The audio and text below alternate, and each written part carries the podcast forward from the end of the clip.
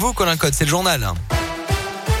Bonjour Alexis, bonjour à tous. À la une de l'actualité ce vendredi, un violent incendie à Aubière hier soir. L'atelier d'une concession auto a brûlé aux alentours de 22h. Un bâtiment de 1000 mètres carrés qui est entièrement parti en fumée, tout comme les véhicules stationnés à l'intérieur. Le feu a été maîtrisé vers minuit par les pompiers, mais les secours restent quand même sur place pour prévenir toute reprise de feu ce matin et un éventuel effondrement de la structure métallique du bâtiment déformée par la chaleur de l'incendie.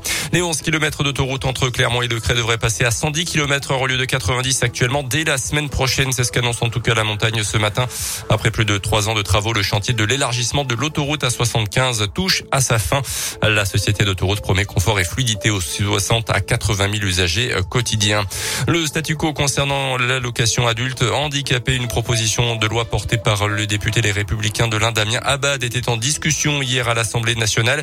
Soutenu par l'opposition de droite comme de gauche, le texte visait à ne plus lier le montant de l'allocation adulte handicapée au niveau de revenus du conjoint de la personne handicapée, justement.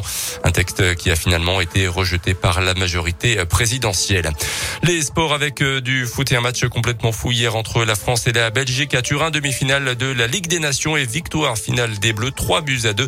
Les hommes de Didier Deschamps, qui étaient menés pourtant 2-0 à la mi-temps par les Belges, ont fait leur retard en seconde période grâce à des buts signés Karim Benzema et Kylian Mbappé sur penalty. Théo Hernandez a scellé la victoire des Français en toute fin de match. La France jouera contre l'Espagne dimanche soir en finale.